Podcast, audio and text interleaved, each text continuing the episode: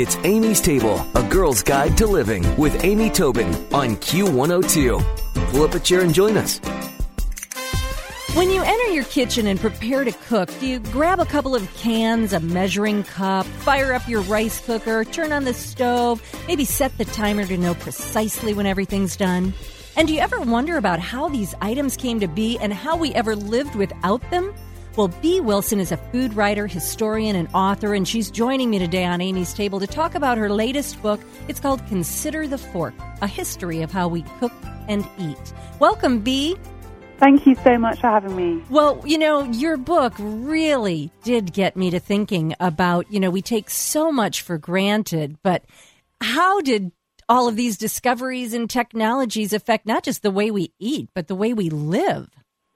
They affected them hugely. I mean, just to take one really big example that I think we just don't notice quite because it's so obvious.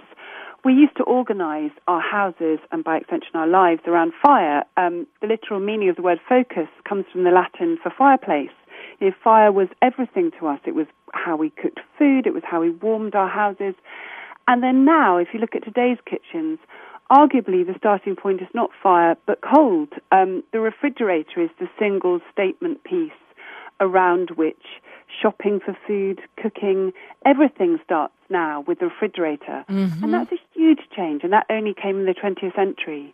So I think that's an example of the ways in which some of these technological changes are almost hidden from us because we deal with them every single day. We don't think very much about pots and pans and wooden spoons and how we would actually manage to cook without them. Or the microwave, for heaven's sake. You know, I mean, even that.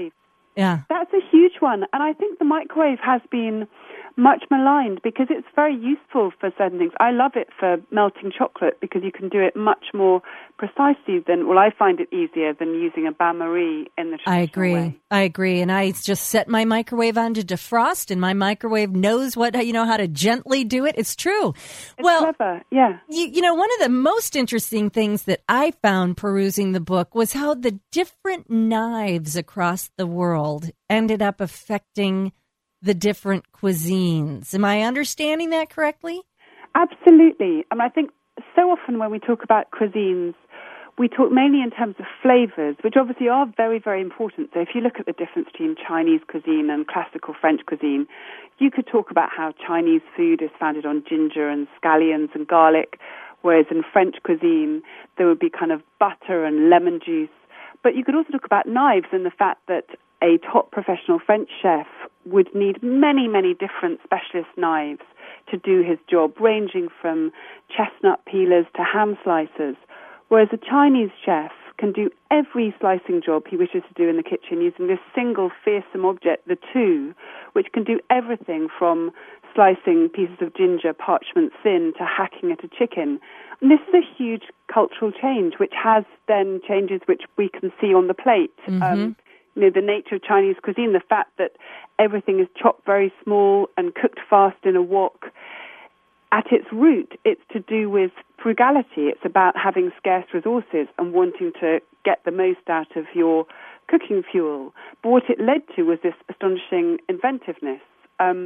So often kind of necessity does become the mother of invention. It's true. Well, you know, you talk about frugality leading to, for example, stir fry.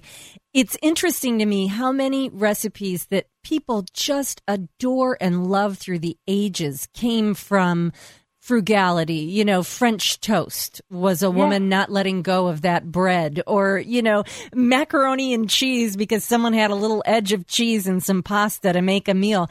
And I wonder, you know, how much do the utensils affect that kind of thing? Like, have utensils not changed in some respects as much as they have to stick with our beloved dishes?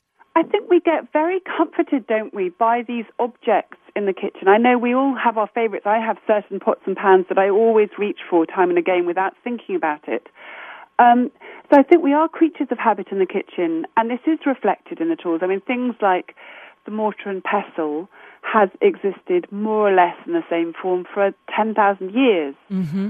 On the other hand, the tasks that it's used for are completely different. For me, it's just a fun object. I was just using it earlier to grind some cumin seeds to add to pilaf. That's a very kind of easy thing to do, whereas in the past they were back-breaking tools which were used to grind enough subsistence grain to get you through the day. Right. So things kind of change and stay the same at the same time.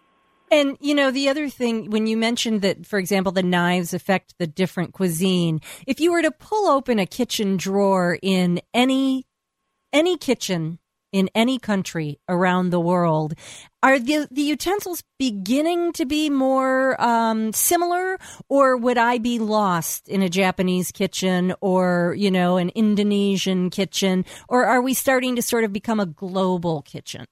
That's a very good question. I think there are certain things which are very particular to certain cultures. I mean, things like the kind of rice paddles you might find in Afghanistan as opposed to the shape of rice paddles you would have in Japan. Those things are really specific and don't seem to change very quickly. But then other things, you mentioned the microwave. That's now one of the most beloved and fast-selling kitchen tools in China, which certainly was not the case even 20 years ago. Yeah. So, I mean, that's huge. I think there are certain things that you see everywhere. And I mean, if we think of the basic utensils,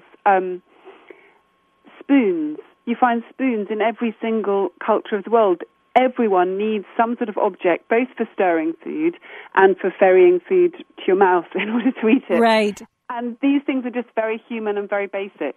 So we're not so different, I think. Cooks around the world are fairly united in their desire to kind of heat something up, make it taste good, and get it on the table. Yeah, exactly. If you're just joining us, I'm speaking with Bee Wilson. She's the author of Consider the Fork, A History of How We Cook and Eat. And, you know, I heard a story. There's so many sort of lores and legends around kitchens and eating and dining. And I heard a story about when you set the table, the way the knife is placed. Of course, way back when, and I'm probably telling the story wrong. You, of all people, know.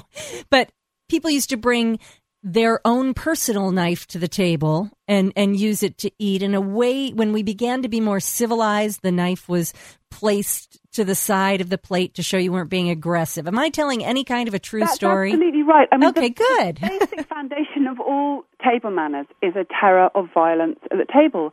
And it's because when eating, in the West anyway, so in China they deal with this problem by doing all of the chopping out of sight in the kitchen, and knives never come into the equation when eating. That's the point of chopsticks, it's to preserve you from the terror of knives.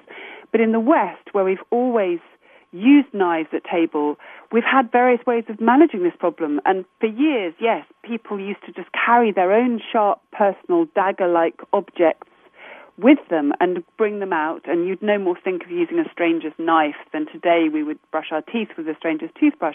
It's very particular to the owner.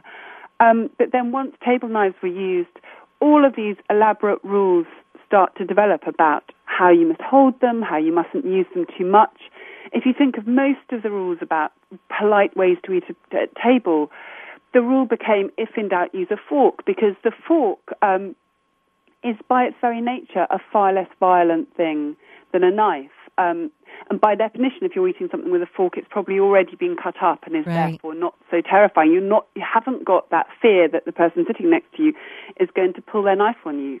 Well, you know, it must have been very real at various stages in history. Sure. Eating was not just for survival, but you were terrified while doing it. Well, of course, you know, the fork, the spoon, such important utensils that have stood the test of time. And then, of course, came the spork. Do you know about the spork? So that's something that's a little bit bizarre. Is there any utensil that you've discovered through your research that is just so quirky, so strange that it just didn't make it through, you know, didn't last through history, stayed back in the old days? I mean, there have been so many. There's often ones which have come at just the wrong point. So things like there was a kind of a huge boom in egg beaters in the States in the second half of the 19th century, over 600 different patents issued for different egg beaters. Wow. And including ones which sound really ingenious, like there was a water-powered egg beater. And it may have been a fantastic object, but it was immediately superseded by the fact that people then had electric mixers, such as the sort of stand mixer that we think of, the KitchenAid and so on. So who would then need a water-powered egg beater? But actually now in this carbon-scarce age, it sounds like quite a good idea. It does. Another one, I mean, one of the tools which I encountered at first hand, which I was just most impressed and amazed by.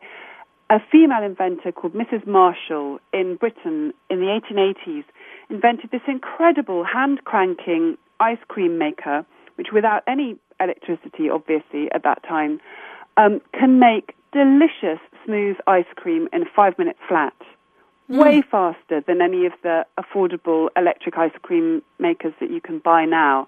And that just, I couldn't believe that something could be so much better. We think that everything improves and that there's this progress towards kind of perfection in technology. And that isn't always the case. The big drawback was that she made it out of zinc, which is a mildly toxic metal, so you wouldn't actually want to eat the ice cream. But if somebody today could take her design and make it out of, I don't know, stainless steel, it'd be great. Oh, I think that's fascinating. And ice cream in 5 minutes with no electricity would be pretty amazing. I'm always on the lookout of what I would need to take to go on a desert island and live well.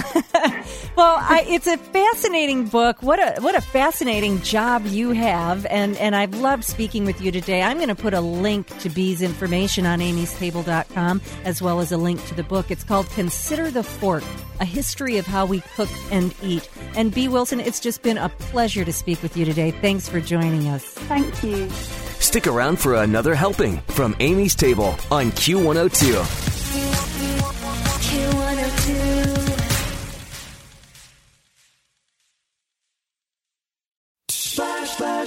Splash Weather Repel Premium Windshield Wash features a 3-in-1 formula that repels rain, sleet, snow, and bugs while leaving a streak-free shine. And its advanced beading technology keeps you seeing safely all year long. See safely on the road when you apply a little splash. Pick some up at Walmart today.